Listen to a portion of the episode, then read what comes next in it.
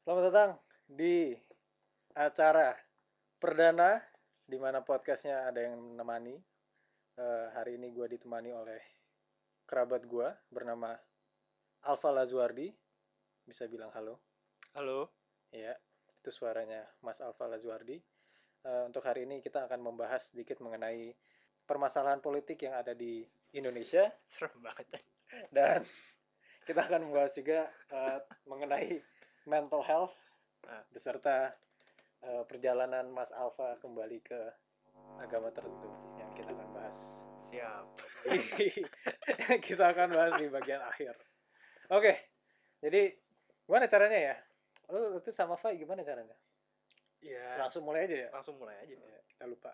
Enggak gua lupa sebenarnya gimana cara menjalankannya. Tapi eh, sebelum ini tadi kita udah ngebahas sebenarnya sedikit tentang apa aja yang ingin kita perbincangkan pada podcast ini. Tapi eh, akhirnya kita coba reduce ke dua main topik yang tadi gue sebutin.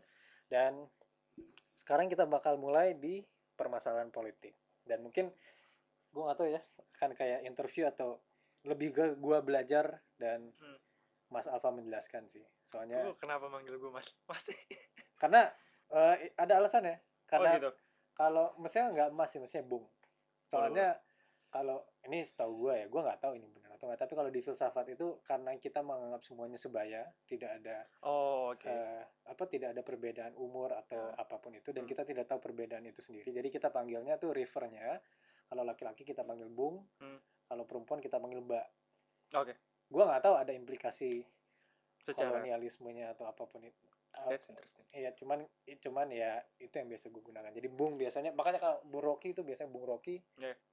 Kayaknya dari filsafat gitu ke bawah aja kan Bung Rocky. Boleh, boleh, boleh. Jadi eh, Bung Alfa ini tadi kita setuju atau sepakat kita main ngebahas tentang eh, beberapa hal di ranah politik. Yang Hmm. pertama tuh eh, Alfa ini adalah seorang pegiat ya, apa yang namanya? Kalau di GMP itu sebagai apa? Gue sebagai co-founder. co-founder ya. Jadi Hmm. GMP itu adalah uh, generasi melek politik, nama nama organisasi generasi melek politik. Hmm. Dan Alpha ini adalah seorang co-foundernya di mana kalau nggak salah ya menurut gua GMP itu adalah suatu, suatu organisasi yang bergerak di bidang politik yang menekankan pada partisipasi anak muda di ranah politik. Yep, betul. Ya, jadi eh, tadi ada pertanyaannya. Mungkin karena kita pada pilkada, eh, bukan pilkada, Hmm. kalau presiden apa? Pilpres. Pilpres. Hmm. Yang terakhir itu kita sadar kalau ada pendukung eh, Jokowi itu namanya Partai Solidaritas Indonesia atau Yep. PSI. Hmm. Jadi kita lihat itu eh, apa? Salah satu aspek yang dikedepankan oleh PSI itu adalah eh, partisipasi anak muda di dalam ranah politik. Tapi kalau karena PSI itu adalah sebuah partai, Hmm. partisipasinya itu adalah suatu eh, s- langsung terjun ke eh, political practice yang seperti misalnya ke bagian legislatif gitu, Hmm, hmm. Me- mencoba untuk mendapatkan kursi di Senayan. Nah, eh, terkait dengan GMP itu, karena GMP dan PSI ini dalam hal ini sama in sense of eh, mengedepankan kenapa anak muda itu harus menjadi bagian dari perbincangan politik di Indonesia. Ya. Sebelum podcast ini, gue sempat nanya ke Alfa, kenapa kita memiliki semacam notion di mana kita harus mengglorifikasi eh, anak muda sebagai apa ya namanya, sebagai yang harus diprioritaskan di dalam dunia politik. Kenapa kenapa standarnya itu eh, umur dibandingkan misalnya kompetensi atau misalnya eh, experience di dalam dunia politik itu sendiri. Jadi Iya. kira-kira eh, kenapa sih anak muda itu suatu yang sesuatu yang dianggap eh, apa ya investasi untuk masa depan kita Hmm. di dunia politik? Jadi kalau misalnya ngomongin anak muda, gue jadi ingetnya tuh tahun 98. Karena kan Iya.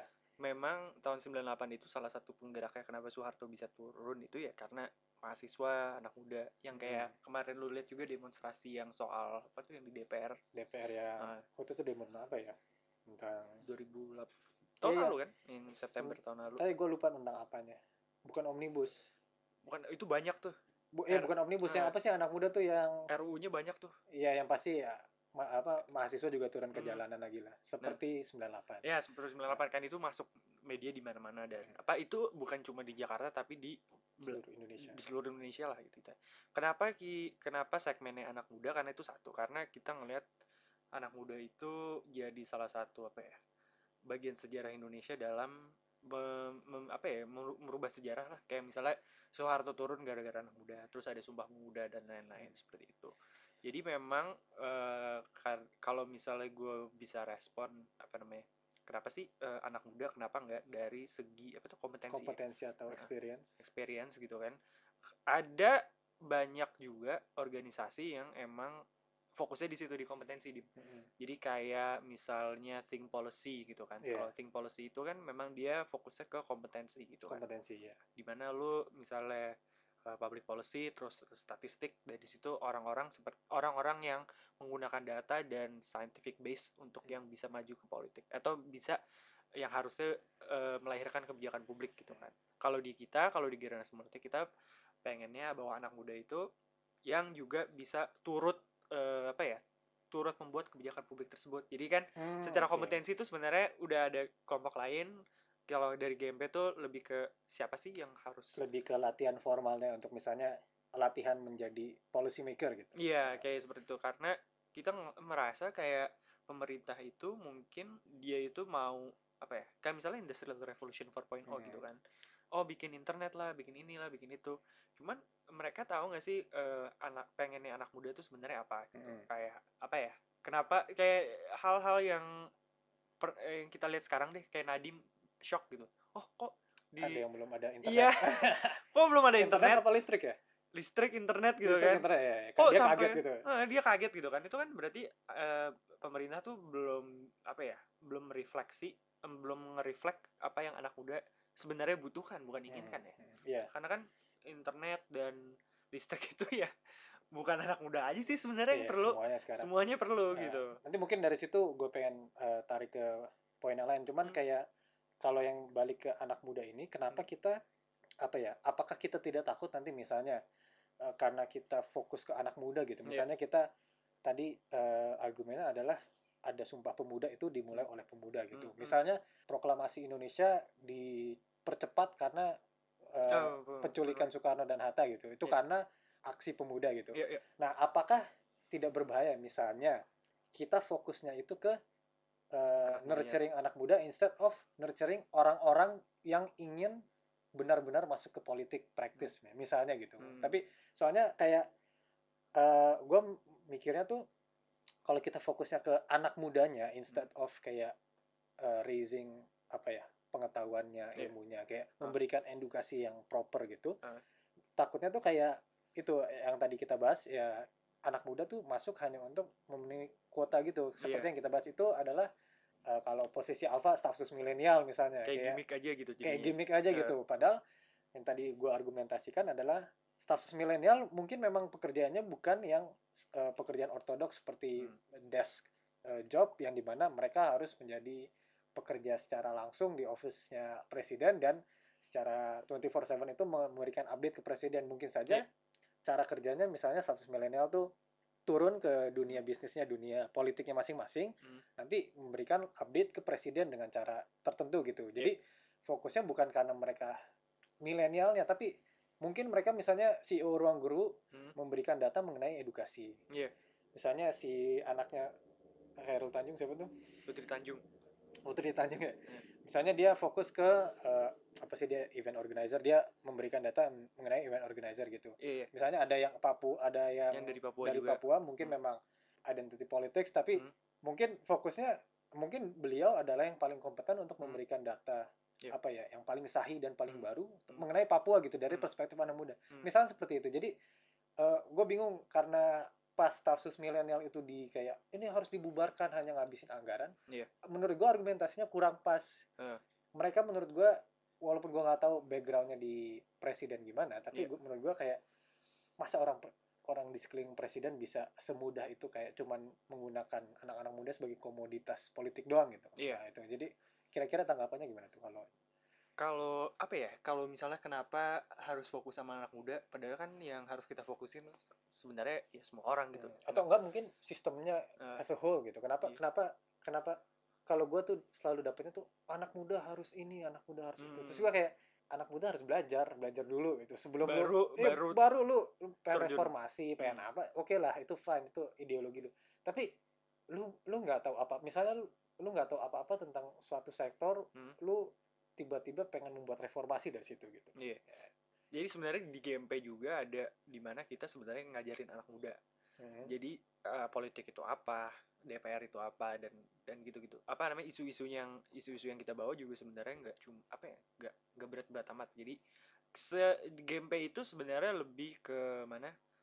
Basic aja sih. Lu lu harus bersuara aja gitu. Hmm. Karena at the end of the day ya eh, seseorang yang bisa mengga apa yang merubah kebijakan publik di daerah lu ya tidak sendiri. ya apa namanya ya gubernur yang dipilih Hmm. oleh ya lu lu juga gitu kan. Kepala daerah. Eh, kepala daerahnya gitu kan. Nah sebenarnya apa kenapa kenapa kita fokusnya sama anak muda terus kenapa nggak semuanya aja? Karena balik lagi sih karena menurut eh, GMP adalah bahwa representasi anak muda di GDPR itu kurang terus walaupun ada yang ngomongin milenial dia juga nggak tahu milenial tuh maunya apa. Mm-mm. kita kita bukan cuma mau apa namanya Netflix doang tapi kita juga kan kayak apa yang kemarin lu tau gak sih yang anak kecil yang belajar sendiri akhirnya di sekolah karena iya dia ya, nggak punya HP karena nggak memiliki apa pun jadinya harus masuk ke sekolah. Iya dan dia sendiri gitu. Maksud gua itu kebutuhan dia bukan anak muda loh tapi dia baru SD gitu loh. Iya, maksud iya. gua kayak hal-hal yang kayak gitu sebenarnya dia nggak perlu Netflix juga tapi memang dia butuh sesuatu yang mendasar gitu dan itu sesuatu yang sebenarnya GMP pengen bawa gitu loh Hmm. sebenarnya anak muda tuh ya kita tahu bapak tuh maksudnya baik Iya. ngasih Netflix dibuka sekarang but there are ada apa ya ada other things yang sebenarnya juga perlu dilihat juga gitu sebenarnya GMP tuh mau ngeliat nge- apa ngebawa isunya tuh dari situ mungkin nge-phrase-nya kali eh, apa kalau menurut gua sih mengambil perspektif dari kalangan yang Ya. mungkin belum di belum apa ya didengar iya belum didengar Hmm. oleh kalangan kalau di kasus ini Hmm. kalangan yang lebih tua Iya, karena kan eh, kita ngelihat anak muda tuh sebenarnya juga apa ya? Sangat rancu, bukan rancu ya. Cuman kalau kita gua ngomongin milenial tuh apa yang di otak lu kan kayak internet, Hmm. nongkrong di coffee shop, betul terus apa namanya? eh, Instagram, Twitter, sosial media. Sebenarnya nggak juga gitu. Maksudnya anak muda di Indonesia kan beragam. Ada yang di pesantren, betul ada yang jadi petani, ada yang misalnya dia jadi buruh gitu kan. Itu kan kayak kita nggak bisa meng- mengkotakan milenial di dalam satu kotak gitu kan. Ya. Itu bahaya. Makanya pemerintah tuh jangan cuma ngelihat dari sisi urbannya. Itu sebenarnya yang jadi apa ya? Jadi satu bukan kesalahan sih, jadi suatu po- eh, isu juga gitu kan. Hmm. Pemerintah tuh jangan ngelihatnya dari sebenarnya di luar doang, Jawa, ya. iya kan? Di Papua mungkin iya ya jadi ya mereka gitu tuh butuhnya lain gitu. ya intinya sih mungkin kalau gue ngeliat sih mungkin ini ya eh, apa karena se- dari sisi empiris ya anak muda ini sekarang kan kira-kira 40% dari Ya. living force yang ada di Indonesia ya Mhm. jadi make sense kalau kita nggak melihat masalah dari perspektif yang udah lebih tua dari kita gitu kayak Iya, kayak masalah kita sekarang ya masalah anak muda juga. masalah anak muda gitu Iya. jadi mungkin kayak misalnya gua ngeliatnya gini kita perlu internet buat main e-sports gitu Iya. Orang tua nggak ada yang ngerti sampai sekarang gitu. Kayak Hmm, e-sports itu main game hmm. bukan sebagai sports yang Iya, kalau kalau kita kita bahas sekarang sektor e-sports itu lebih besar dari TV kalau nggak salah. Waktu itu Hmm. eh, teman kita bilang. Makanya orang tua ngeliatnya kita main game. Iya. nggak nggak ada apa-apa gitu. Jadi tapi dibalik itu. Ya jadi di apa orang tua nggak nggak nggak ngeh kalau kita tuh ada sektor-sektor baru ada perspektif-perspektif baru yang harus dikedepankan. Iya betul Eh, balik kalau ke staff sus lagi itu gue pengen tahu pandangan normatif lu kali ya kayak posisi lu di mana kayak lu Hmm, mendukung hmm. atau enggak atau atau kayak pasif aja kayak ya "Ya udahlah udah," gitu. Nah, menurut gua mendukung kalau bisa digunakan dengan benar sih digunakan tuh maksudnya kayak si si posisinya itu bener-bener dimaksimalkan gitu loh Hmm. karena kan yang yang gue lihat gue pengennya sebagai anak muda ketika ada staff sus gue bener-bener direpresentasikan gitu kan Hmm. Tapi waktu mereka naik tuh banyak hal yang banyak isu lah kayak Amarta oh, iya iya gue kayak, gue baru tahu juga Eh, tuh ya. terus kayak anak muda tuh jadi kayak lah kok lu jadi kayak gini sih harusnya kan lu jadi orang yang sebenarnya mempresentasikan kita di depan presiden gitu maksud Iya. gua kayak itu sesuatu kalau itu gue kalau misalnya dia misalnya mereka benar-benar kayak fighting for our kayak fighting for our perspective for our aspiration ya gue bas Hmm. akan dukung kayaknya kalau menurut gue pribadi itu kalau kalau mereka nggak terlalu banyak yang CEO atau bisnis Hmm. yang kayak kan itu salah satu yang dipermasalahkan ya etika oh berpolitiknya iya iya karena iya, iya. nanti lu dapat jatah apa ini Hmm, kayaknya kalau misalnya yang dinaikkan itu misalnya dari lembaga sosial hukum, lembaga sosial Iya, iya. gitu terus kayak lebih ke misalnya bisnis oke lah bisnis harus gitu tapi Yep. yang pure bisnis gitu kayak apa bisnis listrik atau apa nggak tapi nggak ada sih PLN doang bisnis listrik cuman kayak maksudnya bisnis oke cuman Hmm. jangan kayak CEO-nya ada tiga atau empat gitu kan Iya, iya, iya, ngerti Kayak gue. siapa tuh si Putri Eh, Ruang Guru Amarta sama yang Billy tuh apa ya? Gue lupa. ya yang pasti CEO-nya banyak lah Iya, iya, iya. ya kan eh, tapi menurut gua kayak ya gua ngerti mau ngambil perspektif cuman kayak kira-kira tuh kalau misalnya yang diambil tadi kayak lembaga hukum Hmm. terus kayak apa ya eh, wartawan wartawan pun nggak ada perwakilannya itu, di itu situ perlu sih itu perlu banget menurut gua Iya. wartawan kan soalnya wartawan tuh forefront dari demokrasi kan Iya, jadi iya. kayak nggak ada perwakilan wartawan agak aneh menurut gua soalnya Nah, tempo tempo tuh banyak kan anak-anak muda yang masuk tempo dan Mm. salah satu temen gua juga Hmm, kayak kritis banget Yep. menurut gua kayak miss opportunity untuk memasukkan eh, seorang yang di bidang jurnalisme tuh masuk ke dimasukkan ke staff sus gitu Hmm. soalnya insight-nya pasti banyak. banyak dan bervarian banget menurut gue tapi itu menurut gue sih cuman Hmm. ya kayaknya gue nggak tahu ya ya itu yang kembali yang tadi gue tanya itu kayak berapa banyak itu komunikasi politik berapa banyak itu yang beneran political Bener-bener practice politis gitu semua. ya gitu jadi kayak gue nggak ngerti apakah benar-benar ngelihatnya dari segi marketing aja gitu kalau gue ambil ini ini Gimmick- ini gimmick ini gitu gi- ya? gimmick pure gimmick Hmm. atau half gimmick atau berapa persen gimmick sisanya beneran buat politiknya gitu Iya. jadi gue nggak tahu mungkin lu bisa ngasih insight dari apa ya seseorang yang bekerja di bidang politik di apa di bidang politik di cukup lama dan ada leeway di dalam Hmm. perdunian itu kira-kira eh, apa sih apakah asumsi gue benar apakah Hmm. apa ya gue nggak tahu dari Iya. perspektif lu tuh Iya. apa kira-kira sebenarnya kalau misalnya sebenarnya nggak nggak nggak aneh juga si Jokowi Jokowi itu tiba-tiba ada status milenial nah, oh gue pengen nanya kalau dari segi politik Eh. political practice Eh. itu bagus nggak dia ngangkat status milenial Sebe bagus as in- tergantung bagus asin kayak mempertahankan posisi dia nggak karena gini karena dia, dia itu kan kayak jadi orang yang karena gini eh, kok milenial itu jadi komoditas banget kan kemarin iya ya kan Gua terus ngerti. kayak mungkin ada agama eh, orang tuh eh, orang mungkin orang di sekitarnya pak nih kalau misalnya ada status milenial nih bagus nih Bapak," iya iya gitu gua kan iya iya kira-kira itu pertanyaannya kira-kira Nah. menurut lu gimana Nah itu mungkin dari sisi istana itu bagus, tapi dari sisi gua, dari sisi misalnya teman-teman gua itu kayak eh, apa namanya kayak lu Pure gimmick. maksain banget, gimmick banget sih. Kenapa nggak? Misalnya gini, contohnya kayak anak muda tuh pengennya apa sih kayak pekerjaan kan, pekerjaan, Ya. hak asasi manusia. Lu nggak perlu, lu tuh nggak perlu ngangkat mereka, ngangkat adanya eh, apa status milenial. Ya udah lu urusin aja soal ham dan soal tenaga kerja sama soal pendidikan. Hmm. It's enough for us, maksud gua gitu loh tapi mungkin kalau misalnya eh, apa ya balik lagi kalau misalnya mereka benar-benar mempresentasikan anak muda it's not going to be seen as a gimmick karena mereka bener kerja Hmm. tapi mungkin karena sekarang orang melihat bahwa apa yang dikatain dikatakan beberapa status milenial itu kayak fireback ke mereka Hmm. terus orang-orang ngerasa kayak ini mereka nih benar-benar milenial dari milen anak muda dari anak muda yang Indonesia nggak sih Hmm. kok lulusan Harvard Lulusan Harvard. terus lu kayaknya pinter semua gitu iya at least nggak ada yang kayak pure purely educated di Indonesia I- iya Iya kayak kan ya? misalnya kayak bener-bener dari oh ini bagian dari gua dia Ah, tuh iya. bagian dari gua gitu loh kayak eh, kembali itu ke, dia. grassroots itu tadi ya jadi grassroots itu itu ya. Eh, gue mikirnya itu karena kebanyakan CEO menurut gue itu sangat disayangkan. Cuman kayak kembali lagi tapi ke argumen awal gue yang tadi Hmm. gue bilang di awal. Apakah ini yang paling kompeten untuk di di di, di apa ya ditugaskan di dalam situ? Itu. Jadi Merekanya. kayak ya mereka jadi gue nggak tahu seselektif apa presiden oh dalam kayak milih memilih. gitu iya. kenapa dia milih ini kan ya? nggak mungkin presiden kayak satu dua tiga lu Iya. naik gitu kan. Iya, pasti iya. orang sekitarnya juga pak pilih yang ini pak pak pilih yang ini Hmm. Ya, ada gitu juga kan Hmm. Ya, jadi menurut gue banyak banget konteks yang gua nggak tahu dan kita nggak akan pernah tahu jadinya Iya. kayak kenapa menurut gua apa ya diskursus di politik itu sangat terkadang sih menurut gua menarik ya kalau Hmm. kalau logikanya benar-benar dipakai teman kayak menurut gua tuh banyak banget noise aja gitu kayak Iya. kritik hanya untuk mengkritik soalnya kayak si siapa Mbak Ayu gitu kan Hmm. Mbak Ayu itu bagus karena dia kan toleransi Hmm. itu menurut gua oh oke lah gue tahu kenapa Jokowi naikin dia dia anak muda suka toleransi jadi itu kan dua hal yang penting Hmm. terus ada satu lagi yang disabilitas kalau nggak salah Iya. itu juga oh ya itu bagus gitu kan maksudnya kita mengangkat bahwa oh gue jadi melihat anak-anak di anak muda sekitar bahwa gue walaupun gue punya disabilitas mungkin suatu hari gue bisa kayak dia gitu kan Bisa, ya. nah mungkin yang lain kayak CEO CEO itu gue nggak tahu mungkin kalau Belva kalau Belva itu kan karena dia s- ya itulah apa namanya pendidikan sama tenaga kerjaan.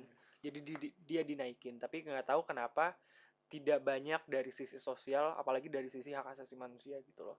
Ada satu toleransi cuman kan masalah Indonesia tuh bukan cuma toleransi aja dari sisi humanisnya kan kayak masih gue banyak pengen juga. tanya pendapat lo itu masalah terbesar di Indonesia menurut lo apa? Dari segi politik kali ya? Dari segi yang politik. bisa yang bisa di approach dengan pendekatan politik kira-kira apa untuk anak muda atau kayak in general aja ini for Indonesia soalnya Indonesia nggak anak muda doang iya iya, iya. 40% doang 60 persennya Ah. tetap dominan yang lain-lain gitu menurut gue korup korupsi sama korupsi sama ham sih itu itu korupsi sama Nah, karena menurut gue itu udah jadi kayak darlingnya banget deh Hmm. untuk para aktivis ya nggak Hmm. sih kayak aktivis tuh kalau nggak dari sisi hum dari iya nggak sih dari sisi ham Ya. Atau enggak dia mem, apa memperjuangkan apa namanya hak asasi manusia atau enggak dia dia itu korupsi lah. Da- dan gue kayak first hand pernah ngerasain bekerja sama dengan suatu pemerintah daerah. Eh, kayak merasakan hal itu. Bukan merasakan gue merasakan beneran ditanyain korupsinya mana. Kayak apanya? kayak yang mana? korupsinya mana? Oh. kayak gini kayak gini. Kita waktu itu ngundang suatu delegasi dari luar negeri. Gue mencoba supaya kalau ada masalah gue nggak kena gitu gue nggak mau nyebut yang Mm, mm, mm. terlalu eksplisit cuman kayak jadi eh, ada delegasi dari luar negeri ingin mengunjungi suatu pulau di suatu daerah gitu Iya. kebetulan gue berkesempatan untuk menjadi semacam tour guide lah Hmm. semacam yang nemenin delegasi itu Mm. udah selesai kita udah selesai di pulau itu dokumentasi kerja tetet tetet balik terus teman kerja gue tiba-tiba di grup WA nya tuh kayak cerita nih nih orang nih si, pe- si pemerintahan ini nih nggak bener banget nih. Kenapa? Gue nanya kan kenapa? Masa beneran di WA in si si orang pemerintahnya WA in si teman gue kayak mana nih kira-kira eh, apa? Oh, eh, amplopnya lah. Let's say oh amplopnya iya, lah iya. ya. Bur- barang buktinya gitu. Ya, ya. Jadi gue kayak pas itu kayak, ah lu straightforward banget ini si si orang Si, pemerintahnya. eh, iya. beneran nggak nggak apa ya terselubung nggak apa di di chat gitu. Hmm. Kayak gue kayak gila orang tuh masih berani banget dan ini di daerah yang menurut gue oke lah oke lah Iya, bukan- relatif bukan, eh, relatif relatif. oke lah di Ah, dalam konteks Indonesia. Ah. Dan gue kayak wah ngaco nih bahaya banget kayak gue gue beneran ngeri aja kalau tiba-tiba gue keseret juga kan kayak gitu Iya, kan iya, iya. dan gue ngerasain itu praktisnya itu jadi korupsi gue setuju sih korupsi Hmm. tapi kalau gue hak ham ham enggak kalau kalau gue ham tuh emang agak agak ini sih agak agak sulit. Gue gue susahnya dengan ham ini soalnya yang gue gue nggak ngikutin ham banget ya. Hmm. sama sekali malah. Hmm. cuman yang gue ikutin dari ham itu yang paling sering keluar itu adalah sesuatu yang terjadi kayak belasan atau puluhan tahun yang lalu. Iya iya iya. Yang menurut gue gue ngerti eh, apa korbannya tuh harus mendapatkan eh, apa ya justice. justice Hmm. dan kehormatan. Cuman sulitnya minta ampun. Banget. Soalnya soalnya per hari per detik itu nggak ke solve itu susah banget. Kayak kayak kalau di kriminologi tuh kalau orang hilang setelah 24 jam Hmm. jam-jam selanjutnya tuh susah banget. Jadi secara eksponensial Hmm. kemungkinan dia nggak ditemukan tuh makin tinggi banget. Secara Iya, iya. eksponensial itu jadi kayak kalau 24 jam pertama kayak oh masih bisa ada tracesnya bisa diikutin. Tapi dulu penjuru kayak udah bener-bener. Kayak selanjutnya itu bisa kayak lima kali lipat atau nggak tahu lah secara eksponensial nggak ketemu menurut gua ham juga kayak gitu. Iya karena makin lama tuh jadi makin keseret dan keseret ya. Jadi kalau gua tuh koruptor gua setuju cuman kalau menurut gua payungnya itu adalah premanisme. Kayak ada orang yang merasa lebih iya ideologi premanisme. Hmm, itu menurut gua apparent di misalnya banyak sih itu. Banyak ya. Kalau misalnya intinya sih menurut gua gini teori gua. Kalau ada majority Hmm. itu pasti ada premanisme. Iya. Karena mereka punya mereka berani lebih berani berekspresi karena mereka punya backingan nih misalnya Iya. orang Jawa di komunitas Jawa iya lebih berani ngecengin misalnya orang Cina Hmm, hmm. ya kan soalnya Iya. mayoritas Jawa lu Hmm. kalau ngapa-ngapain yang ke bawah etnis lu bukan Iya. ya, itu itu premanisme Ah. itu menurut gua pemikiran pemikir ideologi premanisme yang menurut gua yang Hmm. harus ini Hmm, hmm. korupsi juga kayak gitu Hmm. backingan gua pemerintah iya iya ya, iya beda ya kayak dia merasa punya power untuk melakukan bisnismen sekaya apa pun backingan gua pemerintah pemerintah lebih kaya gitu iya Ad- iya leeway-nya lebih banyak Hmm. ya kan? Menurut Hmm. gua menurut gua overall itu premanisme kalau di Indonesia. That's interesting sih. Tapi itu teori gua doang. Dan Ah. gua belum punya justifikasi secara empiris. Hmm. gue cuma mikirin aja kayak koruptor tuh emang brengsek banget ya. Cuman menurut gue yang menyebabkan kenapa ada koruptor itu ada? koruptor itu premanisme menurut gue. sebenarnya masalah kita sebagai negara tuh moral sih. Moral iya. Sebenarnya orang Indonesia tuh pinter-pinter gitu. Pinter banget. Pinter banget cuman emang nggak tahu kenapa kayak Allah tuh memberikan kayak lu harus balance out harus gitu, iya, balance iya, out iya, gitu iya. kan. Ya, Kayak- itu dualisme order and chaos kan. Iya kan maksudnya Eh, kayak orang Indonesia tuh pinter banget. Soalnya banget, di filsafat tuh ada ada di UGM tuh dikembangkan filsafat Nusantara namanya. Dan itu basically mencari uh, aspek-aspek etika aspek-aspek estetika tuh dari konteks Indonesia lah iya keren banget. dan pas gue baca-baca jurnalnya pas gue lagi research itu uh, wisdomnya tuh berbeda sekali dengan apa yang kita pelajari misalnya dari Western ethics atau Iya, iya, European ethics gitu Ah. misalnya ada satu di gue lupa komunitas mana gitu desa mana jadi mereka tuh ada yang satu maling eh, ngambil babi hutan Hmm. babi hutannya warga Iya. ditangkap kan Hmm. kalau kita secara nggak tahu kalau menurut kalau menurut gue ya kita Hmm. secara eh, masa pasti bilangnya pencuri babi hutan di suatu desa yang semuanya relatif eh, miskin. Iya. jadi kalau mencuri lebih menyakitkan. Mencuri babi hutan penjara atau nggak dihukum gitu lah. Iya. ada hukumannya. Ternyata gue gua langsung straight ke situ. Hmm. kayak apa ya bukan threshold kayak format gue ya filter gue lu melakukan suatu kesalahan lu harus dihukum gitu. Iya iya. Terus ternyata pas dokumenter atau ya dokumenter itu gue nonton dokumenter pas dokumenter itu jalan ternyata yang dilakukan oleh desanya itu itu Hmm. bukan menghukum dia Hmm. malah bertanya kenapa individu ini harus sampai mencuri Kena, kena- ya, ya. masalahnya apa sih masalahnya apa? kenapa dia problemnya apa? mencuri instead Hmm. of kenapa dia nggak hidup kayak kita biasa gitu Iya, iya. kenapa dia harus mencuri terus gue kayak langsung mikir kalau hukum kita kayak gitu Hmm. kayak apa ya ya apa eh, pertanyaan yang dipertanyakan di dunia perhukuman kita Hmm. seperti itu Hmm. apakah akan berbeda soalnya kan kita kan sekarang ma- mahkamah kita Hmm. itu kan ngikutin Belanda banget kan Yep, yep, Iya kan? yep. karena apa peninggalan Belanda Hmm. kenapa nggak wisdom dari yang daerah situ Hmm. kita beneran implementasikan karena menurut gua pas gua tahu informasi itu eye opening banget karena eh, siapa yang bakal berpikir kalau yang harus dilakukan setelah terjadi suatu yang negatif atau Hmm. bencana itu adalah untuk mempertanyakan Kenapa kenapanya dulu Nah, instead of apa yang lu udah menghasilkan ini lu sekarang di Iya, dihukum. Dihukum gitu ya. Iya, iya. dan gua kayak eh menarik banget Indonesia. Jadi itu sih gue setuju sih kalau orang Indonesia tuh kekurangan. Eh nggak tahu ya. Moral menurut gue sih moral sih. Moral. dan moral itu kayak nggak bisa apa ya lu nggak bisa kalau misalnya intelektual tuh mungkin lu sarjana tuh empat tahun kan ada tenggang waktunya gitu kan. Cuman kalau misalnya masalah moral it's it's a journey lah. Setiap orang tuh berbeda-beda. Sejujurnya, ya. Maksud gue kayak, kayak kita moralnya belum belum apa ya belum adulthood aja iya eh, maksud gua kayak moral itu lebih susah ditempa daripada secara kayak intelektual Hmm, menurut iya. gua gitu itu masalah terbesar ya, jadi ya masalah terbesar semua orang pinter bisa aja jahat Iya, Ya. bisa banget banyak orang pinter di Indonesia nggak tahu baik atau enggak nah itu dia Iya gitu kan? kan. dan ya itu Eh, itu paling itu gue bisa kita bisa transisikan sih tapi Hmm. tentang moralitas juga Hmm. tentang etika kan lu sempat kuliah di Buffalo ya Iya. Itu ngambil apa political science ya. Hmm. nah itu lu ngerasain gak sih bedanya apa ya basic lah sopan santunnya orang Indonesia dan orang Amerika? Enggak juga sih. Kayak kayak ada kayak ada sesuatu yang berbeda banget soalnya kalau kita lihat moralitas di Amerika kan yang tadi gue bilang itu mereka sangat dipengaruhi oleh pemikiran atau eh, ideologi Judeo Kristen Hmm. ya kan? Kalau kita di Indonesia specifically pas Indonesia merdeka kita lebih dipengaruhi oleh eh, ajaran-ajaran Islam Iya. yang menurut ya di filsafat dan teologi sebenarnya kalau yang gue baca agama Abrahamik tuh nggak jauh beda lah semuanya ajarannya cuman iya emang gitu. ya konsepsi Tuhannya beda cuman menurut lo kayak pas lu di Amerika tuh kelihatan gak sih bedanya kayak eh, di Indonesia tuh misalnya lebih ramah kah atau lebih ramah senyum kalau di Amerika tuh lebih individualisme kah atau lebih Iya. gimana kira-kira di di di Amerika tuh signifikasi perbedaannya antara eh, moralitas di Amerika dan Hmm. moralitas di Indonesia spesifik aja lah ya biar gampang Hmm.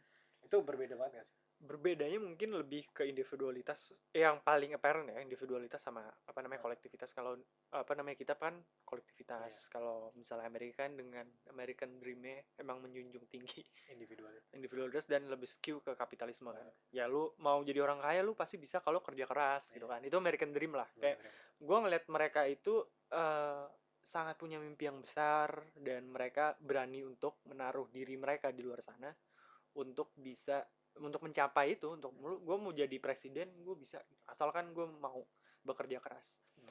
kalau dari Indonesia sendiri eh, yang gue lihat itu mungkin setelah gue reflect ya malah gue kepikiran tuh setelah pulang di bukan waktu gue waktu misalnya di Buffalo Kan di Buffalo kan gue berbaur ya Iya, jadi, jadi kayak ya lu masuk ke vakum eh. itu. nggak kelihatan banget setelah gue pulang baru oh ini bedanya di sini kayak misalnya Black Lives Matter yang kemarin gitu kan gue Hmm. nggak nyangka Amerika bisa kayak gitu Hmm, itu itu demonya lama banget. lama banget cuy Kayaknya- sampai sekarang pun masih ada Sampai sekarang masih ada kan? Sampai yang gue baca ada federal police yang bukan polis malah, federal milit bukan federal juga. iya kayak Militan-militan yang non formal nih, pakai baju baju gear Hmm. apa? Tentara itu ngeri banget. turun tangan kan Iya, itu kayak wah ngeri dan gue waktu itu sempet ngomong juga sama temen gue ini kenapa bisa kayak gini eh, Amerika kan orang-orangnya kapitalisme menjunjung tinggi apa namanya duniawi lah gitu. Hmm, kalau misalnya Duniawi iya bener kan Iya, karena iya. kan duniawi gitu kan jadi orang itu stres lah apalah gitu kan makanya bisa jadi kayak gini terus kalau misalnya Indonesia kan kita ya tadi balik kan Afterlife.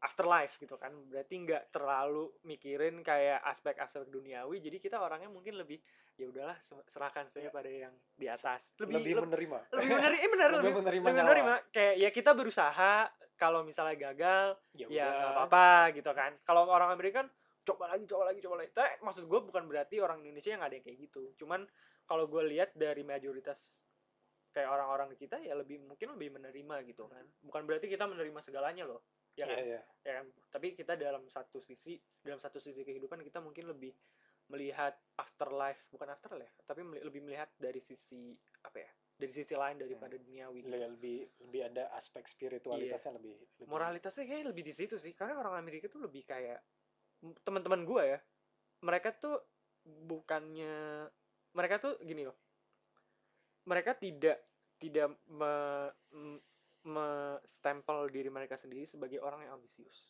Hmm. tapi mereka memang dididik untuk jadi ambisius Hmm. oleh masyarakat ya Hmm, hmm. jadi teman gue tuh banyak yang memang mereka tuh pengen orang Amerika tuh ketika orang Indonesia bilang oh lu mau jadi apa gitu jadi astronot presiden lu ambisius ya gitu orang Amerika tuh nggak nggak biasa aja biasa gitu. aja Iya. karena memang you have to kind of like you know aim for that gitu. aim for that you have to be CEO Hmm. bukan have to ya tapi you you you have apa ya mindsetnya they harus have ke sana uh, gitu. they have the aspiration untuk menjadi seorang CEO Heeh. untuk jadi orang presiden karena memang eh, masyarakat Amerika itu kan yang menjunjung tadi tinggi itu tadi kan American American Dream lah Nah. intinya kayak gitu gitu loh tapi yang gue lihat itu ada pergeseran ke misalnya ya, ini ini overall in in the world ya yang Hmm. gue lihat itu ada pergeseran dari misalnya eh bukan dari misalnya pergeseran dari misalnya yang ke eh, era modern itu yang sangat scientific based Hmm. yang di mana religion itu malah ke set aside Yep. tapi sekarang kita kita kembali ke pertama individualisme dari segi negara Iya. kayak Cina Cina Amerika Hmm. maksudnya kayak waktu itu Prabowo juga sangat nasionalismenya yang sangat Iya, ter- yang apa ya Tinggi.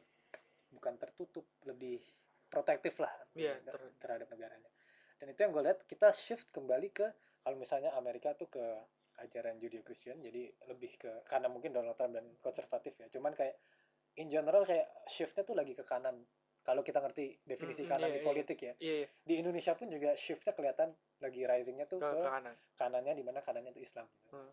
Menurut gua, bukan menurut gua, yang ingin gua tanyakan posisi lu sebenarnya. Hmm. Kalau misalnya kita taruh spektrum politik, Iya. kiri itu komunisme paling parah. Kanan itu kita let's say far right itu uh, rasisme yang sampai rasisme ya, yang jadi yang uh, mengedepankan ras. Gitu. Hmm. Let's say Germany Yep, atau yep, yep. kalau sekarang white supremacy gitu. Iya. Let's say itu ekstrimnya lah ya, Yep, itu kita hmm. tahu. Kira-kira lu sendiri di mana? Soalnya banyak Hmm. yang teman-teman, let's say di Indonesia ya, Indonesia kita nggak boleh ngomongin komunisme, tapi banyak teman-teman kita yang kita kenal yang sangat terbuka dalam mengatakan kalau komunisme itu atau sosialisme itu adalah suatu jawaban jawaban atau jalan alternatif dari permasalahan Indonesia. Iya. Tapi ada juga di Indonesia yang alternatifnya adalah syariah Islam gitu. Iya. Kalau di lu nih, Hmm. yang gue pengen tahu, Hmm. yang gue jujur belum tahu, kita belum bahas. Hmm. Lu tuh di mana kira-kira? In gua- general ah, ya, nggak nggak ah. usah spesifik ya. Kayak kalau lu, lu misalnya ekonominya kapitalisme tapi sosialnya sosialis juga Nah, nggak apa-apa gitu. Tapi Iya. terserah lu pengen jelasin aja. kalau gue lebih agak ke kan ke kiri ke liberal. karena Liberal. menurut gue eh, mungkin karena pengaruh lebih kalau gue lebih ke kiri karena kalau misalnya apa namanya gue ngerti kenapa banyak orang yang bilang sosial em, kiri, lebih ke kiri itu salah satu jawaban lah karena mereka udah ngerasain di kanan tuh gak enak Hmm, Gitu loh. oke. karena kenapa gue ke kiri itu satu kedua adalah mungkin karena eh, upbringing sebenarnya Hmm. karena keluarga juga karena keluarga tuh orang keluarga gue adalah orang yang sangat berbagi lah orang yang suka Hmm, iya, berbagi iya, jadi iya, iya. kelihatan banget dari situ oh kita harus walaupun kita punya banyak tapi kita harus you know jadi apa eh, jadi itu yang me- mempengaruhi. Iya mengedepankan kebutuhan kolektif. Iya Ya, dibandingkan kolektif. kalau Amerika Hmm. individualisme tuh kapitalis ya. Iya. Kanannya jaga ka- kapitalis kanan rada kanan tapi nggak kanan far right lah Iya, ya. Gitu, let's say, let's say kayak gitu. Masih kayak menurut gua gua nggak apa ya karena gua nggak tahu ya karena sistem secara desain sistem ekonomi gua nggak tahu eh, kita nggak tahu apa namanya what other options yang emang workable dan lebih better daripada kapitalisme Hmm. gitu kan yang memang sudah apply kalau misalnya dari segi teori banyak orang oh ini Iya, lebih baik banyak banget banget banyak kan banget. yang, yang lebih baik tuh banyak cuman ap- ketika aplikasinya Nah, eh, soalnya soalnya yang kita lihat aplikasi sosial yang kiri ke Iya. sosialisme dan apa komunisme itu tuh Venezuela, Ah. Cuba, Cina. lah gitu kan Cina pun walaupun uh, largest one of the largest economies in the world, Hah? tetap banyak yang miskinnya banyak Yep, banget, gede yep. banget. Tetap bukan developed country gitu. Jadi Hmm.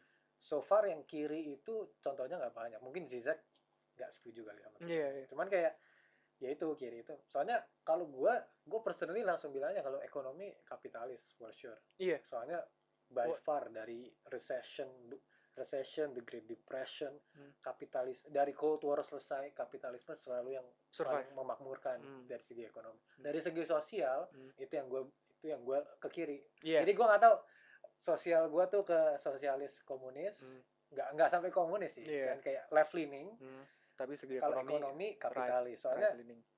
menurut gue itu yang berhasil dilakukan oleh negara-negara Yep. kayak Norwegia, kayak Yep. Swedia, yang Hmm. kayak kapitalismenya kuat tapi Hmm. sosialismenya juga, juga kuat, kuat, banget gitu. Eh, kita nggak tahu lah Ah. golden theory buat Indonesia apa soalnya Islam sendiri kalau dibilang kanan kapitalisme nggak masuk Islam ya kan Iya. jadi kayak Nah.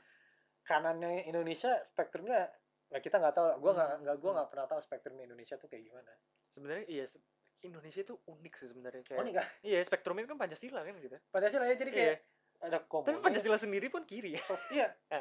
Soekarno kan komunis iya soalnya kan. makanya kan ya. so gue tadi tadi pagi nonton ya apa Soekarno itu dipengaruhi oleh Cokro Aminoto Iya. Cokro Aminoto itu sosialis Uh, Soekarno itu komunis jadi kok Soekarno itu lebih lebih ekstrim dibandingin Yep.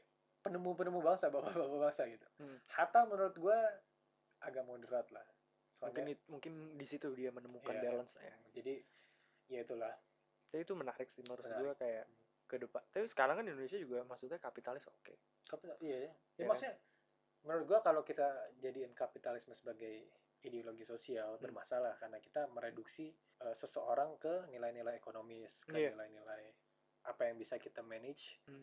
tapi apa ya menghilangkan aspek manusianya itu sendiri. Jadi yep yep apa yep ya? Oh, misalnya lu unemployed, jadi lu meaningless gitu. gua. Iya. Bahaya kan jadinya kalau gitu. ah. Tapi kalau dari socially kan ya seorang ya tetap seorang gitu. Value-nya, worth-nya kita nggak bisa determine layaknya dari kita dari segi ekonomi dari segi ekonomi Betul, kapitalis betul gitu ya banget. Hmm. gitu nah jadi kalau yang tadi kita ngomongin Amerika kan ini gua nggak tahu ya gua kan pas lu di Amerika kita nggak berbicara Hmm. seintens itu Hmm. cuman gua apa ya mungkin ngefollow juga ngeliat apa ya progressionnya kayak lu dari Amerika di Amerika gua nggak tahu sih dari Amerika atau sebelum lu ke Amerika itu Iya. lu tuh eh, apa mengalami perubahan perubahan eh, bukan perubahan apa ya gejala depresi iya Iya, iya. Hmm. itu itu sebelum Amerika atau Eh, waktu di Amerika sih. di Amerika. Itu dan ini kita bahas ke apa ya? Bergeser dari ke politik langsung ke mental Hmm. health kali ya. Itu pas lu kira-kira lu bisa sampai sekarang udah bisa mengidentify nggak kira-kira kenapa turning point-nya tuh tiba-tiba kok bisa soalnya pas gua lu gua tahu lu SMP SMA kita Iya. sekolah Hmm. lu tuh happy going lu bisa lu berbau dengan siapa aja lu gua Iya, iya. gua nggak pernah lihat lu marah lu kalau orang tua lu diledek lu bisa marah gitu iya iya ya kan jadi Nah. menurut gua lu fine fine aja sebagai manusia gitu Kayak oh kayak kenapa tiba-tiba ada the least expected to be Oh, depressed iya? gitu ya kan Ah. jadi soalnya kayak pas tiap ketemu tuh kayak eh kayak apa ya vibrant sangat Hmm. sangat eh seru gitu iya iya tapi pas di Amerika kan gue liat Twitter juga ya kayak lu Instagram lu juga masih nyala kan jadi gue liat kayak ini kok ada ada Agak- apa lu share share kayak gue depresi nih perlu apa perlu apa terus Hmm. kayak gue tahu temen-temen lu juga nge-reach out ke lu gitu kan Hmm. kayak virtually pas lu di Amerika itu Iya. lu sampai sekarang udah bisa mengidentifikasi perubahan kenapa tiba-tiba kok gue bisa depresi gitu ya. soalnya kayak kalau gue dari lihat dari eksternal gue ngeliat kayak outgoing fun Hmm, dan hmm, hmm. kayak least likely to be depressed gitu Hmm. jadi gue pengen tahu sebenarnya kalau misalnya kenapa ditanya eh, turning pointnya itu juga ada ada sejarahnya. Nah, jadi waktu gue di Amerika itu kan gue bener-bener di tempat yang terbuka lah istilahnya. Di society yang ya tadi American Dream tadi itu loh. Itu Ameri- berarti faktor moralitas dan ethicsnya itu ada pengaruh ke Eh, ini. menujunya. Menuju. cuman karena dari situ gue mulai mengeksplor diri gue siapa gue jadi suka politik dan Hmm. lain-lain dan ingin akhirnya sekolah gitu kan di sana benar-benar serius turning point ini sebenarnya eh, ada hubungannya juga dengan agama jadi waktu gue di Amerika itu gue merasa bahwa gue itu invincible invisible as in invincible as in gue sebenarnya ya eh, apa ya gue this is the top of my world gitu I'm a top of Hmm. the world ya lu kayak you're at your best Iya, at, Ya. at my best lah gitu kan. Terus kayak apa namanya itu mereflek ke cara gue melihat pandang orang lain, terus Hmm. cara melihat gue melihat diri gue, melihat Tuhan, melihat melihat agama gue. ya basically jadi eh, ada filter yang baru di Yep. yang di lu anut gitu Iya. dan untuk melihat realitas satu Nah, dunia dan itu parahnya ketika gue merasa invincible itu gue melihat ke lainnya itu jelek. Jadi ke agama itu jelek. Jadi kayak gue gak perlu Hmm. agama, gue gue gak perlu Tuhan, gue hanya perlu diri gue sendiri. Ya, mungkin karena apa yang di offer dengan American Dream yang tadi lu bilang itu kayak oh ini pertama This is kali gue gitu loh. iya this is enough ya gitu. Gitu, maksud gue kayak gue gue bisa kuliah di New York tuh kayak nggak pernah kepikiran gitu loh. Kayak what could be the worst thing happen to me? And then depression come terus kan jadi jadi di situ kan gue tuh kayak bener-bener dari tunggu tunggu lu di di Amerika tuh sekolah di Amerika tiga tahun ya? Empat- empat tahun Hmm. juga. Ini terjadinya? Eh, eh, tahun terakhir tahun terakhir oh, Iya. jadi lu udah kayak assimilate sama culture-nya Amerika Iya. terus di akhir-akhir tahun jadi kayak naik dari tahun pertama kayak oh apa namanya gue bisa gue belajar lebih baik nilai gue lebih baik gue ngerasa kayak what I'm working on kayak itu yang gue dapat Hmm. jadi naik naik naik sampai di puncaknya gue merasa bahwa gue tuh salahnya gue adalah lupa terhadap diri gue sendiri where I came from Hmm. jadi kan sebelum gue bisa sampai puncak ya pasti gue dari bawah gitu kan dan itu adalah di mana gue salahnya gue adalah gue tidak melihat Tuhan tidak melihat agama gue jarang-jarang ngobrol sama keluarga dan juga lain-lain. Di satu di titik itu juga sepertinya Tuhan itu kayak membangunkan gue gue dengan cara bilang kakek gue sakit. Karena kakek Hmm. gue itu uh, ini apa namanya background story juga adalah orang yang sangat penting dalam hidup gue Hmm. orang terpenting dalam hidup gue itu kakek gue karena lu yang paling deket dengan kakek Iya, dan kakek gue, gue itu cucu yang paling dekat sama dia. Oke. Jadi kayak bener, kakek gue tuh tipe-tipe orang tua yang kayak gue bakal berusaha sampai gue meninggal untuk Hmm, bisa iya, iya, iya, ngerti jadi kayak lu lah gitu. nggak nggak akan istirahat lah ya Nggak akan Hmm. istirahat dan nggak akan bilang tidak Hmm. gitu kan. Itu kan sesuatu kayak yang buset siapa siapa siapa sih yang orang yang Hmm. kayak gitu dalam hidup gue gitu kan. Mungkin dalam hidup lu juga gitu kan. Yang yang ketika lu minta dia bilang iya gitu. iya iya iya. yang kayak ya selalu jadi parent figure aja ya. Yes, jadi figure yang benar-benar lu depend on dan Hmm. cling on gitu kan. Nah, waktu kakek gue sakit di situ baru depresinya mulai. Karena Eh, itu tapi pas sakit lu masih di Amerika itu masih dan Oh, itu jauh. Jadi kayak gue merasa bahwa I lost my self worth, I lost part of myself gitu loh. Di situ baru kayak yang tadinya invincible gitu kan. Gue merasa La- gue langsung vulnerable Yes, exactly. itu kayak bener-bener kayak kayak day and night gitu loh, Dim. Iya, Kayak iya, iya. kayak gue gue keren loh kuliah politik di Amerika. Oh, iya iya iya iya, iya gue Iya kan? pride-nya naik ya. Pride naik, habis itu kan kayak tiba-tiba kakek gue jatuh langsung bruk. Ya Iya. soalnya soalnya mungkin kita kayak pas kita lagi naik kita nggak ngeliat bawah yang tadi lu bilang kan. Jadi kayak Yes.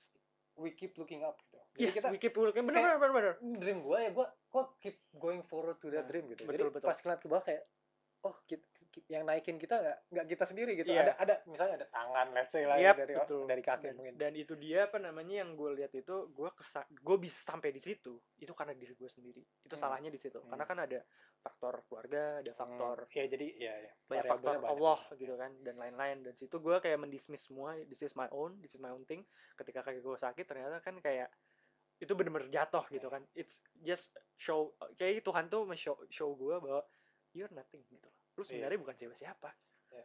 gue yang gue gue di sini apa namanya Tuhan tuh yang kontrol take for sih apa yang gue lihat sih coba dilihat diri lo gue ambil kaki lu aja udah Udah down. Gitu. udah down gitu Nah, lo lo pernah mikir nggak pas kayak gitu kayak ah, ini sebuah tes aja gitu. itu sebagai teguran sih Teguran aja. bukan tes karena kalau tes tuh ya kayak lu tahu ya nanti bisa lah Ah, ah, Ya. karena teguran tuh kayak lu udah berbuat salah terus, eh, gitu loh. Eh bangun bangun. Maksud gue itu bukan itu bukan tes sih sebenarnya. Kayak itu benar-benar teguran kayak misalnya dari Tuhan yang benar-benar buat sebenarnya untuk mau wake up gua bahwa sebenarnya lu tuh bukan siapa-siapa. Hmm. Kita manusia sebagai manusia itu bukan siapa-siapa gitu kan. Cuman itu apa namanya setelah gua apa akhirnya depresi kan.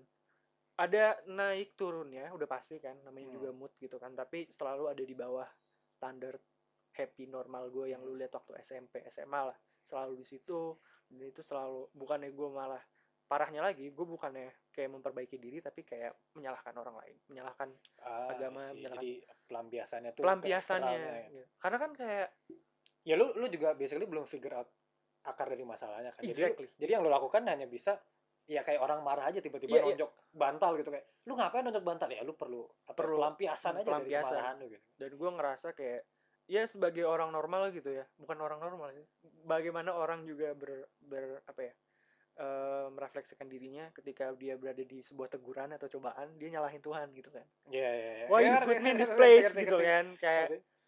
Tapi ironinya kan ya kayak sebelumnya kita nggak pernah mikirin Tuhan pas naik kan. nah Iya kan, jadi pas kayak- pas susah baru mikir Iya, pa- pas naik kayak ah gue bisa sendiri. Iya. Pas turun iya ma ah, iya iya. gitu, kok ada kerasa. kayak pesawat bro Iya. pesawat tuh kalau semakin turun imannya semakin naik iya nggak iya kan Iya iya. iya. semakin pesawat turun iman lu iya, semakin iya, naik kayak gitu kan ya gitulah itu gue dalam posisi Tapi gitu. tapi ekstrimnya lu itu gue nggak tahu kondisi sekarang gimana ya. Setahu gue itu sesuatu yang kayak pas eh, bukan permanen tapi kayak pasti bisa bisa aja lu tiba-tiba balik ke posisi yang Posisi. down lu itu tadi Ah. kan ya. menurut gue ya hidup kan pasti uh, Hmm. naik turun gitu kan menurut gue sih itu udah menjadi sesuatu yang harus setelah gue depresi itu kan Setelah berarti sekarang udah enggak kan?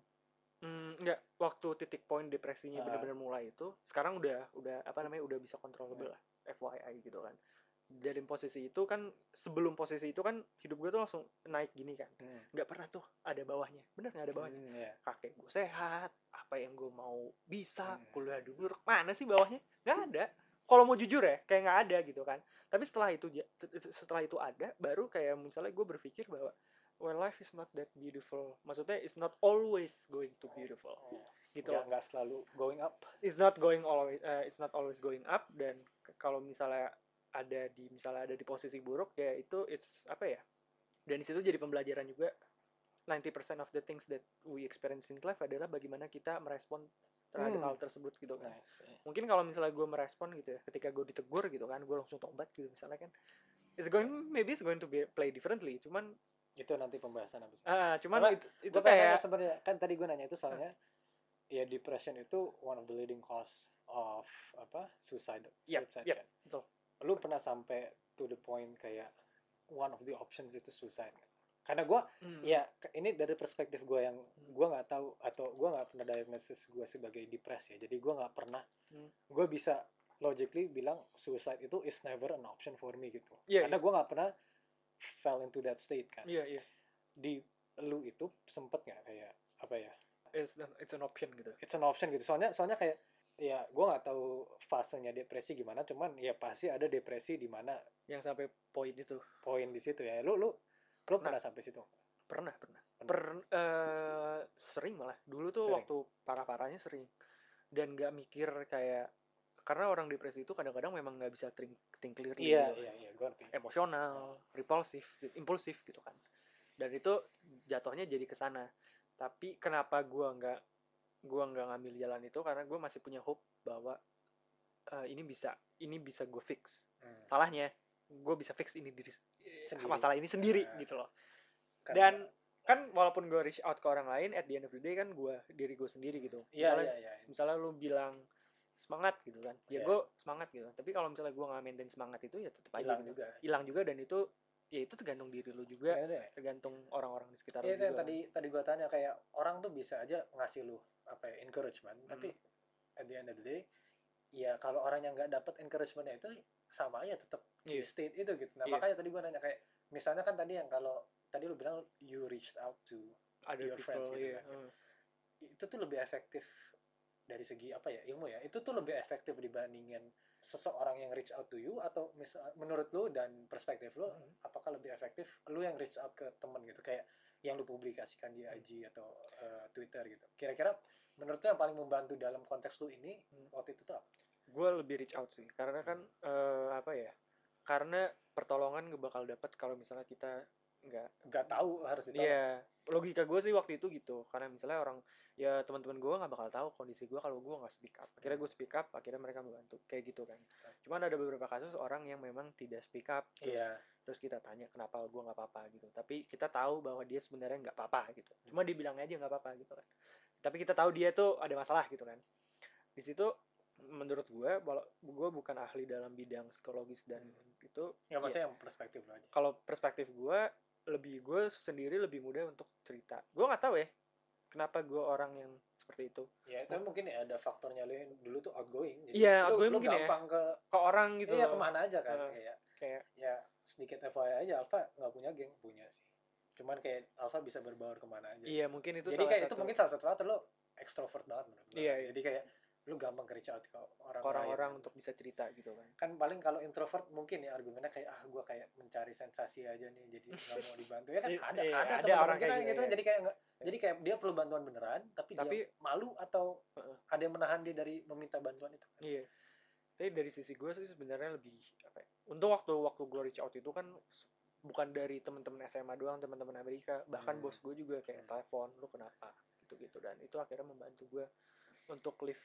it that itu nggak solve the problem tapi seenggaknya membuat gue survive untuk Ah. beberapa bulan dan hari. survive biar bisa solve the problem Seenggaknya eh, leher gue di atas air Iya. kayak gitu Ya jadi ada yang gue nonton tuh waktu itu ada streamer gitu. Hmm. Bukan waktu itu kayak beberapa minggu lalu ada streamer meninggal. Terus ada satu orang yang kayak apa?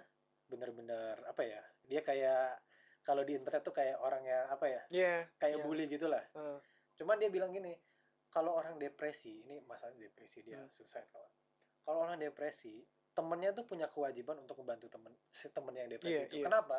Karena misalnya temennya yang depresi marah nggak mau dibantu gitu hmm, si dia bilang lebih bagus lu marah sama gua lu marah ke gua daripada dibandingin sama lu gua nggak ngomong ke siapa-siapa hmm, iya, iya, iya. lebih bagus lu marah ke gua sekarang di hari H itu dibandingin nanti tahu-taunya udah gua nggak ngomong sama lu sama sekali karena lu udah nggak hidup iya iya gua, gua pas itu kayak wow that's, uh iya, bener itu banget ya deep jadi sih. jadi gua selalu mikir kayak apa ya gue pengen merasa kayak lu kalau pengen punya apa ya eh, punya masalah Hmm. share aja gitu tapi gue Iya. kayak merasa siapa gue siapa gue Iya, Gua- ngerti, kita nggak kenal kenal banget Makanya, gitu kayak kenapa tapi kayak gue merasa harus ada yang approach-nya kayak gitu tapi Iya. ya menurut gue sih untuk style gue sebagai manusia nggak mungkin bukan gue orang yang kayak gitu Hmm. tapi kayak apa ya ya itu yang sistem yang dibuat tuh harusnya kayak seperti itu Iya, harus Iya, seperti itu. sih.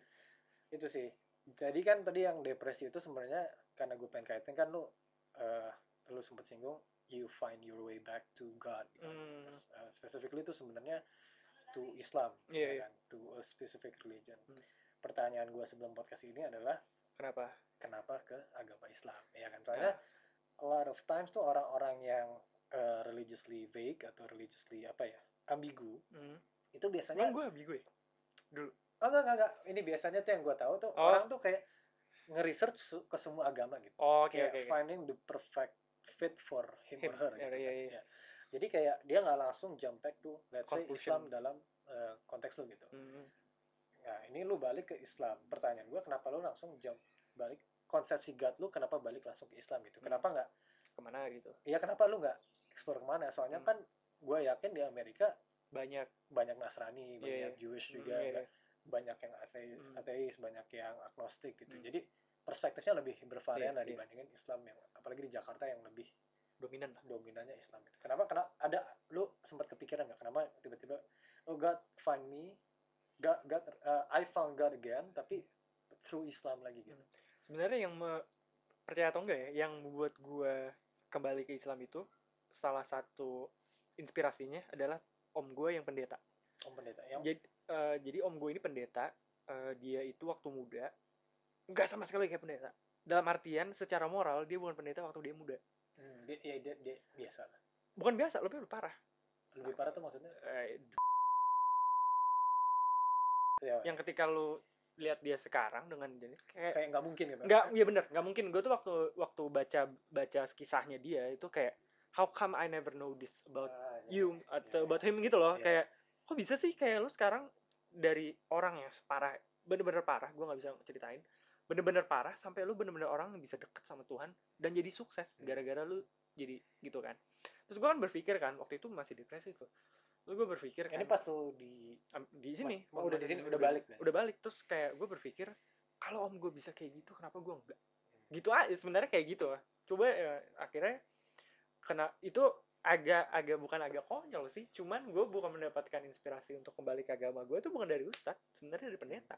Yang eh, akhirnya gue melihat diri om gue sebagai pendeta ini relatable kebetulan. Hmm. karena darah dan juga karena oh dia dari yang bawah banget secara moral. Dan gue juga secara moral waktu itu sangat anjlok gitu kan marah-marah dan lain-lain. Tapi bisa he can repent himself Hmm. with the apa dengan cara dia menjadi pendeta dan lain-lain ada satu eh, ya kenapa Islam? Karena eh, apa ya menurut gue itu udah jadi bagian gue jadi Hmm. gue salah satu yang sangat bersyukur sampai sekarang adalah ketika gue di sana dan gue walaupun gue men- menyalahkan Tuhan jauh dari Tuhan dan tidak eh, mengambil kredit Tuhan terhadap hidup gue gue masih sholat. Masih sholat dalam see. artian kayak mengingat aja. mengingat Allah aja gitu. Ya, gue kayak gue waktu itu waktu sholat itu nggak mikir kayak tobat itu dim kayak hanya ya melakukan aja ya? Melakukan melakukan iya, aja gitu kan. ya dan biasa gitu. eh, dan masih bisa dan ba- masih bisa refleks lah sedikit walaupun sedikit gitu. Itu yang gue bersyukur sampai sekarang waktu itu Allah masih apa yang ngasih gue a little bit of apa ya a little bit of Islam in myself gitu kan. Nggak bener-bener kayak ditarik Hmm. semuanya gitu. Gue masih sholat gue masih merasa berdosa lah Hmm. masih merasa berdosa itu yang paling penting. Itu merasa me- menurut gue gitu. Itu one of the apa ya ada salah satu apa namanya salah satu bukan anugerah sih salah satu eh, kayak hal yang Allah kasih ke gue gitu yang gue bersyukur sampai sekarang ke akhirnya kenapa Islam sebenarnya karena ya gue Muslim and kenapa Islam gini karena waktu gue depresi gue tuh sering nonton podcast Hmm. nonton kayak no- nonton apa namanya podcast yang direkam gitu loh Ah. ya denger dan nonton juga kayak apa sih kayak motivational Iya, speak iya. lah Iya, gitu gitu iya, kan iya, iya. Itu gue nonton sampai berjam-jam dim sampai berjam-jam dari sore sampai malam dari pagi sampai malam gitu kan. Untuk apa? Untuk kayak gue mau diri gue lebih baik gimana caranya? Akhirnya gue nonton Hmm. itu. Self development self development itu kan jadi sesuatu yang bener-bener dijual kan sekarang. Iya iya. Dari apa namanya dari cara lo berpikir how to conquer your fear. Ah, iya, iya, ya iya, gitu iya, gitulah iya, how to you know be, be more confident. Ya. akhirnya gue nonton terus gue merasa bahwa nggak ada hal yang satu konklusi dari semua video itu yang bisa gue terapkan. Ah I see. Si A nih ngomong A si B ngomong B gitu Hmm. kan. Akhirnya di situ gue kayak kayak apa ya akhirnya terus eh, apa namanya gue merasa bahwa ada satu dua video yang sampai sekarang gue merasa eh, apa namanya eh, impactful banget gitu kan ke gue tapi mencari ke yang yang jadi eh, apa namanya jadi konklusi gue gue mencari kebenaran di bukan di tempat saya yang salah ya tapi gue mencari kebenaran di video-video itu yang mereka juga manusia hmm gitu loh. Ketika eh, pada waktu gue udah tuh nonton nonton podcast macem-macem dan lain-lain akhirnya gue akhirnya eh, ngelihat cerita apa namanya cerita om gue kan. Hmm. terus gue berpikir bukan berpikir ini cerita om lu tuh lu sempet ngomong ke om lu juga? Itu kayak bener-bener sama keluarga tuh sebenarnya kayaknya bener-bener kayak Oh. di sweep under carpet Iya. gitu sih. Tapi ada di internet tuh ada ceritanya dia dan lain-lain bla bla bla gitu kan. Terus akhirnya kayak gue berpikir mau ke podcast mana lagi sih gue eh, sebel eh mestinya langsung beraksi ya? Enggak maksud gue kayak lu mau nyari kebenaran di mana lagi? There's thousand of podcast, there is Hmm. thousand of videos. betul salah satunya ini Iya kan? Tapi ini maksud gue bukan iya bukan iya kayak- gue ngerti gue ngerti maksudnya Maksudnya kayak banyak banget resource yang ada di sana yang available to us tapi which kayak one is the truth? ya what is the truth ya itu- Iya itu betul. Dan gue tuh capek aja mencari kebenaran, harus gue scroll videonya. Banyak coy eh, video tentang how to conquer river tuh banyak, iya banyak. Banyak banget. versinya juga banyak. Dan gue mau nyari sampai sejauh mana sih sampai gue tua gitu kan. Akhirnya gue eh, balik terus akhirnya gue melihat kisah om gue itu akhirnya gue coba dengerin beberapa ceramah. Ceramahnya itu bukan bukan ceramah eh, dari Indonesia malah dari luar negeri. Hmm. namanya Numan Alikan nah jadi si Numan Alikan ini dia bener-bener orang yang eh, apa namanya? gue tahu. Tahu. Dia dia bukan ustadz yang ustadz kayak kita ya iya gue kalau youtuber di Amerika yang ustad yang Hmm. gue follow itu enak banget gitu, Iya, bener kan? prominent gitu dan dia dia ngebawa ini tuh bener-bener kayak ini salah satu karakteristik Numan Ali yang gue suka adalah dia bener-bener relate agama dengan orang gitu kan jadi Iya. kayak bener-bener ketemu yang gitu. gue suka sih ya kalau mereka tuh lebih ngomong lebih kayak dosen aja ya betul ya kayak di- gitu. instead of kayak dogma Hmm. Mereka kayak menurut ini emang kayak gini tapi konsiderasinya bla bla bla bla. Instead Yep, of yep. kayak lu giving harus logic. Iya giving logic. Giving lu, reasons. lu harus ini ini. ini haram gitu kan. Ini haram eh. Eh gitu gitulah GoFood go- apa, Gojek haram. Oh, iya. aduh. Pokoknya gitu gitulah akhirnya gue nggak tahu di titik mana. Akhirnya gue akhirnya sholat terus akhirnya eh, ngaji dan lain-lain. Sampai di titik bener-bener gue gue sebenarnya udah ngaji tuh. Eh bukan ngaji gue sholat. Sholat sampai di titik di mana tuh kayaknya Allah tuh nggak nggak ngasih pencerahan sama satu satu sama eh, pencerahan satu pun gitu loh. Kayak dan eh, waktu gue merasa hal itu sebenarnya gue nggak nggak menyerah. Cuman akhirnya gue mau balik ke ke balik ke diri gue sendiri gue nggak bisa. Karena what what kind of the truth do you, want to seek lu nggak lu lu nggak bisa nemuin kok toh di situ masa mau balik lagi? gitu. I- intinya kayak gitulah. Akhirnya ada satu eh ceramah dari Numan Alikan yang gue sangat eh, profound sampai sekarang surat eh, surah Nuh. Hmm. jadi Nabi Nuh itu kan dia itu ya seperti Nabi yang lain dia itu eh, berhadapan dengan orang-orang musyrik lah Hmm. gitu kan. Dalam surat Nuh itu Allah menjelaskan bahwa orang-orang these people are the worst of the worst. Lu bisa melihat banyak kisah di Al-Quran eh, tentang orang-orang yang musyrik gitu kan. Orang-orang jahat lah intinya gitu kan. Orang-orang yang Nabi Nuh itu adalah the worst of the worst. Dan Nabi Nuh itu waktu itu pekerjaannya dalam eh, karir sebagai profet gitu kan. Kalau misalnya dia bisa konklusikan pekerjaan Nabi Nuh itu adalah membuat orang untuk bertaubat. Hmm, Itu aja, iya, iya. untuk bertaubat. Jadi call to your God to repent yourself gitu kan. Karena kan waktu setelah itu kan ada you know ada Ya, banjir, banjir, dan lain-lain kan. ya. bikin kapal dan lain-lain. Itu ya apa alasan kenapa dia pengen ajak orang-orangnya untuk bertaubat. Nabi Nuh eh, di, di surat Nuh itu Allah menjelaskan bahwa kalau misalnya eh, Nabi Nabi Nuh bilang kalau kalian eh, apa namanya kalau kalian bertobat Allah akan membukakan langit gitu. membukakan langit menurunkan hujan memberikan anak dan eh, anak dan rezeki rezeki kalian yang baik dan akan membuat de- Allah will create gardens and river flows for you. Gue nggak ngerti kan maksudnya apa gitu kan. Akhirnya dijelasin gitu. Allah itu ketika lu ketika lu apa namanya ketika lu bertaubat, dia itu akan membukakan langit. Langit isinya apa sih gitu kan? Bukan hujan, bukan cuma hujan. Langit itu memberikan lu rezeki, memberikan lu peace, tranquility, Hmm. and solution to your problems gitu kan. Hmm. Gak cuma di, dia membukakan, tapi dia akan menurunkan hujan gitu. Hujannya apa? Hujan bukan hujan yang bikin banjir, tapi hujan yang menghidupkan. Hmm. Gak sampai situ, Allah tuh cuma akan ngasih lo anak-anak dan juga rezeki yang berkah. Hmm. Anak-anak sama uang tuh jadi means of loss loh, kadang-kadang. Hmm. Iya gak sih? Iya. Kayak lo dikasih uang itu bisa lo buat lo bangkrut, Hmm. anak lo bisa jadi anak yang jahat dan bisa, buat juga, lo. iya. Tapi ketika lo bertaubat dan Allah memberikan anak dan rizki, itu adalah anak dan rizki yang bagus yang sampai generasi berikut. Iya, ya gue ngerti maksudnya kayak investasi ada yang buruk ada Iya, yang- gitu kan. ini investasi baik lah setelah itu Allah nggak sampai di situ doang dia akan membuat river flows for you gardens grow for you intinya adalah kalau lu taubat apa sih yang nggak dikasih Allah Hmm. gitu. Dan di situ gue mulai berpikir kan kayak apa mungkin ini solusi dari gue gitu Hmm. kan. Gue coba bertobat. Akhirnya gue nangis bener-bener nangis gitu kan. Apa yang gue lakuin sama kakek gue salah apa yang gue lakukan di Amerika salah apa yang gue Hmm. lakuin sama Allah itu salah dan akhirnya gue nangis bener-bener nangis. Sampai bener wah bercucuran air mata. Sampai sekarang akhirnya setelah itu eh, akhirnya kan gue sering pergi ke masjid dan lain-lain karena apa namanya karena bagian dari taubat proses taubat gue lah gitu kan. Akhirnya eh di situ mulai tuh ada rezeki masuk asumsi. Hmm. terus sekarang bisa Oke. terus akhirnya apa namanya eh nggak tapi setelah gue masuk masuk asumsi gue bukan berarti stop taubat atau stop untuk bersyukur. Syukur itu terus. cuman satu aja. Satu aja gitu kan. Dan gue alhamdulillahnya gue waktu itu tidak langsung kayak eh my problem is solved. Nah, kan ada orang yang kayak taubat ya udah problemnya hilang. Itunya eh, lanjut lagi untuk kembali ke dirinya yang dulu gitu kan. Hmm. akhirnya terus terus terus setelah tiga bulan tiga bulan kerja di asumsi gue dapet yang konsultan sekarang. Hmm. jadi waktu itu bos gue kebetulan tiga bulan? Ya tiga bulan tuh. Emang tiga bulan dong asumsi? Enggak waktu tiga bulan masuk asumsi bos gue Oh. nelfon kayak bukan nelfon sih kayak WhatsApp gue lu tertarik nggak politik lobbying? Gitu kan. Wah itu pekerjaan mimpi gue din. Political lobbyist. Lobbyist political consultant dan political lobbyist itu pekerjaan dream gue itu itu sama nggak apanya lobbyist dan konsultan tuh sama Eh, agak-agak agak-agak sama sih. Tergantung dari segi industrinya. Ada konsultan politik yang kayak untuk pilpres itu Ah. kan nggak lobbying. Ada yang untuk lobbying itu itu pure lobbying.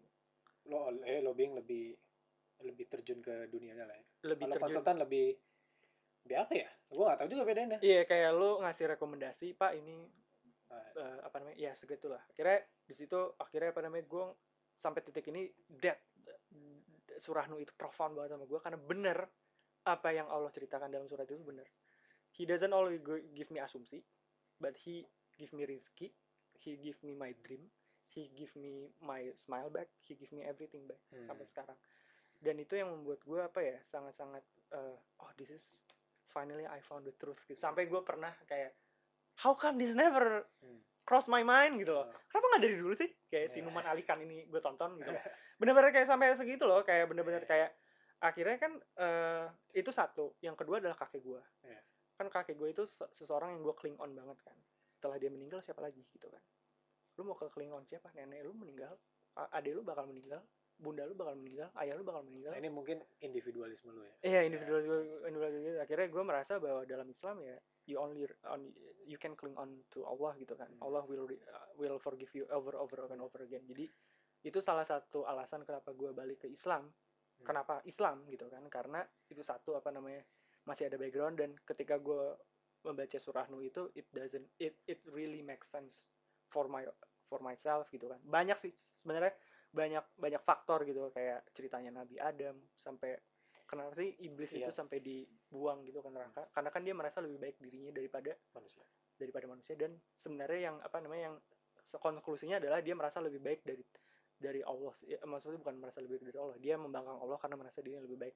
That sounds right me. When I was in America. Hmm, I see. Kayak gue benar-benar merasa diri gue lebih baik gue gak perlu Allah. Tapi ini yang gue ini karena mungkin karena gue masuk filsafat ya jadi Hmm. lebih kritis di sini. Cuman kayak lu nggak takut mengasosiasikan secara hyper Hmm. kesuksesan lu kepada Tuhan nggak? Kayak soalnya- iya. soalnya kan yang lo jelasin itu kan kayak ada sebab akibatnya karena gue ke Allah akhirnya jadi seperti ini akhirnya dapat asumsi ini iya ya.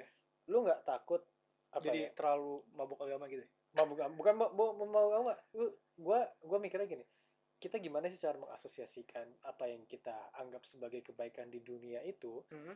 itu diberikan oleh sesuatu di- yang di atas sana gitu jadi Mhm.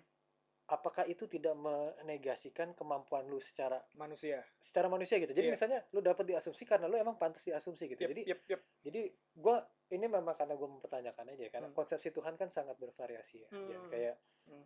Tuhan di agama Islam di agama Nasrani pun walaupun backgroundnya sama Hmm. konsepsinya tuh berbeda jauh Iya, banget gitu jauh berbeda. kalau di Nasrani itu maha baik maha kuat apa apa di Iya. Islam maha baik maha kuat nah, tapi maha penghancur Iya. maha memberi malapetaka dan Iya. lain-lain kan Hmm. maksudnya gimana lu nggak takut tiba-tiba mengasosiasi mengasosiasikan semuanya ke Tuhan karena yang semuanya yang baik karena Tuhan Yang buruk yang buruk bukan bukan yang buruk maksudnya yang baik itu kenapa semuanya diasosiasikan ke Tuhan sekarang Iya. kalau dulu lu asosiasikan yang baik karena karena diri gue sendiri. diri lu sendiri gitu Iya. ya itu lu gimana cara mendis bukan distinguish apa ya cara benar-benar memastikan kalau ini tuh diberikan Tuhan itu ada ada ada formulanya nggak sih yang lu yang lu kayak terima kasih Tuhan ini memang karena Tuhan gitu eh satu itu sebenarnya adalah yang apa ya?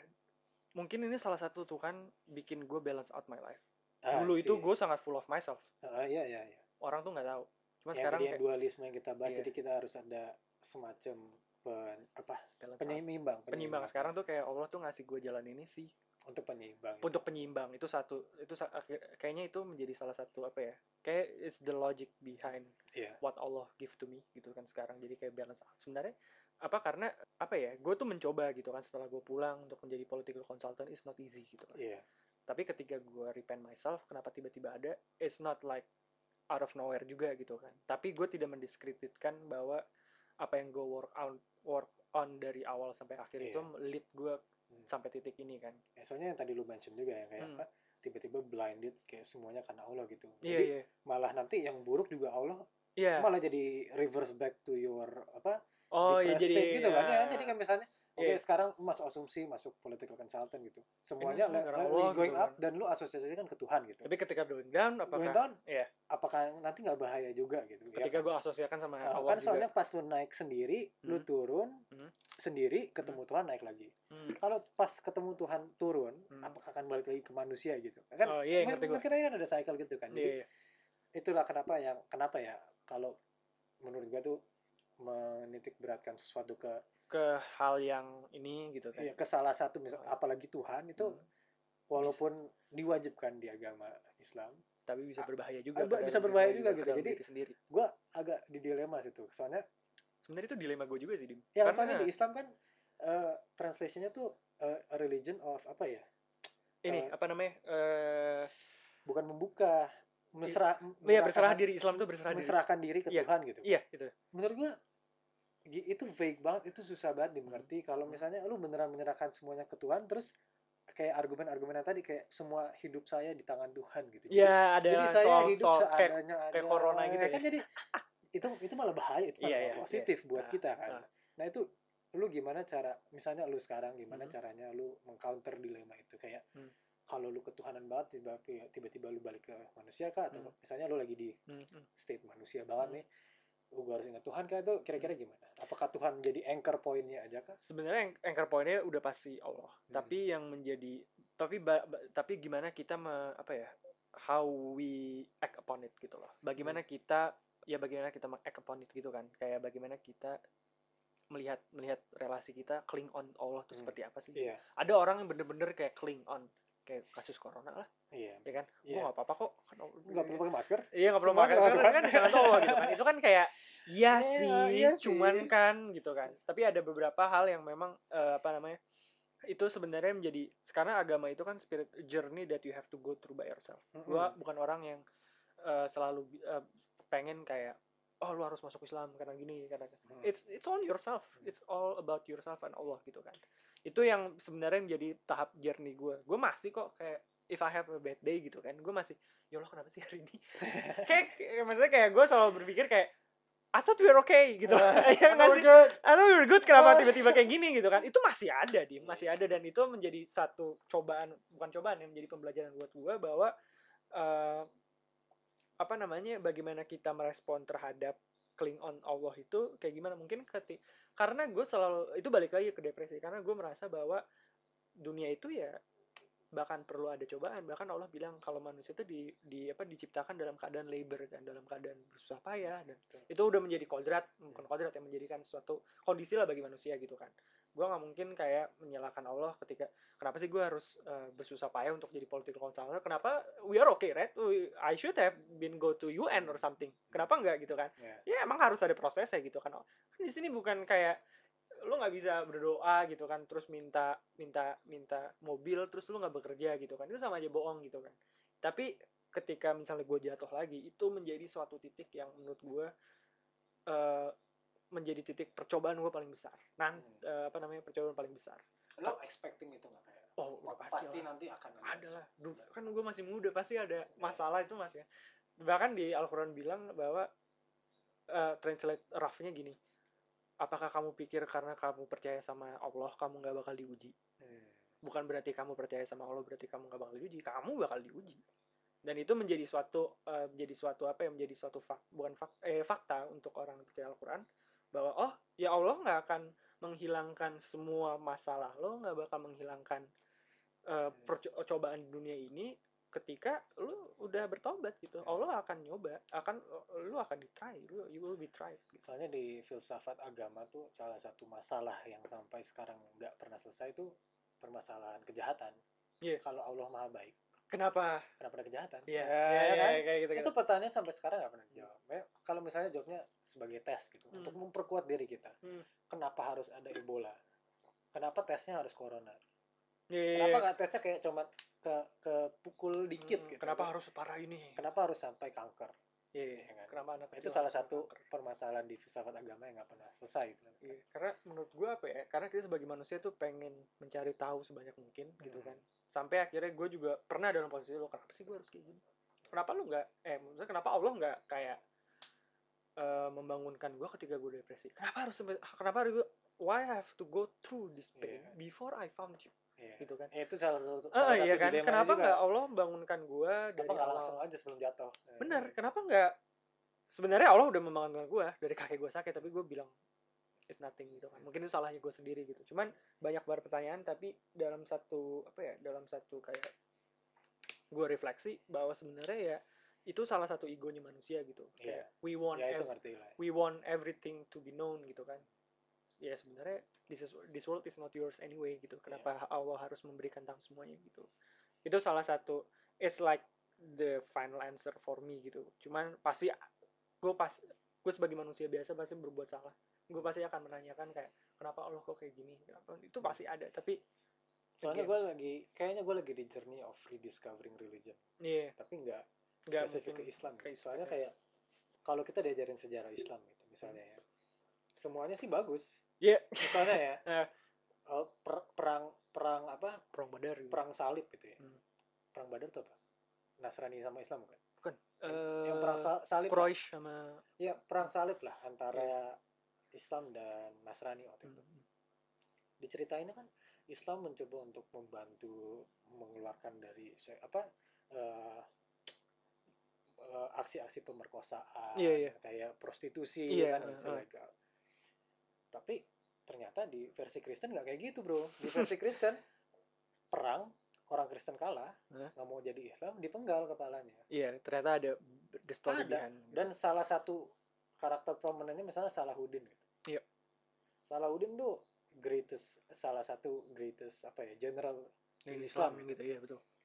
Salahuddin juga melakukan itu Hmm. ya kan jadi apa yang kita anggap Benar, benar dan indah dulu ternyata ternyata ada dark side-nya juga iya betul. Jadi, gua ngelihat sekarang Islam aja tuh perang sama Islam gitu. iya, iya, Iya kan? Nah, Ottoman tuh perang sama yang waktu itu di eh, Mesir perang yep, iya. di India dari Mongolia perang itu Islam dua-duanya Hmm. Kerajaan-kerajaan Islam tuh saling perang Iya, kenapa kenapa kayak gitu? jadi Islam menurut gue sekarang nggak jadi semacam apa ya anchor, Bu ya nggak jadi anchor, anchor gitu. lebih tepatnya lebih nggak jadi anchor sih masih sih cuman lebih nggak seindah apa yang gue bilang Oh iya, bayangkan gue gitu, ngerti, gue ngerti. kayak, a religion of peace not really Not Ya, really, not karena really masih gitu. ada Hmm. efek apa ya, aspek aspek yang lain sejarahnya gitu. soalnya abis pas Nabi Muhammad masih ruling pun Hmm. pas udah eh, apa Mekah di diambil conquer conquer. Kan daerahnya tuh daerah Middle East tuh semuanya jadi Islam kan Iya. Ya kan ternyata ada diskriminasi juga Iya, masih dari ada. Islam yang non dari Islam Arab ke Islam yang non Arab Iya, iya kan terus Hmm. menurut gue kayak di Nabi zaman Nabi Muhammad dan Khalifah setelah Nabi Muhammad pun masih terjadi kayak gitu Jadi, kalau juga bilang kan bahwa yang apa namanya di Al-Quran bukan di, di mana ya waktu itu? Gua nggak tahu bahwa sebenarnya eh, generasi Nabi Muhammad tuh generasi terbaik Islam. Iya kan Iya, kan maksudnya itu generasi terbaik aja masih ada kayak masih gitu. ada kayak gitu kan. Jadi menurut gua, gua juga waktu baca-baca gitu kan, kayak apa namanya masih eh, it's some- bukan bukan kayak kita harus eh, apa namanya eh, kayak kita harus sembunyikan gitu loh, Eh, nggak ada apa-apa kok gitu kan. Itu harus kita harus kayak- di acknowledge harus di acknowledge dan kita bikin diskurs gitu kan jadi kayak menurut gue hal kayak gitu gue sekarang tidak bisa mengasosiasikan agama gue ke orang Hmm, karena agama lu ya for you. iya Dan karena menurut- orang tuh pasti bakal mess up lah bener ya kan karena konsepsi kita mengenai agama Islam pun mungkin berbeda dengan konsepsi agama Islam mereka gitu.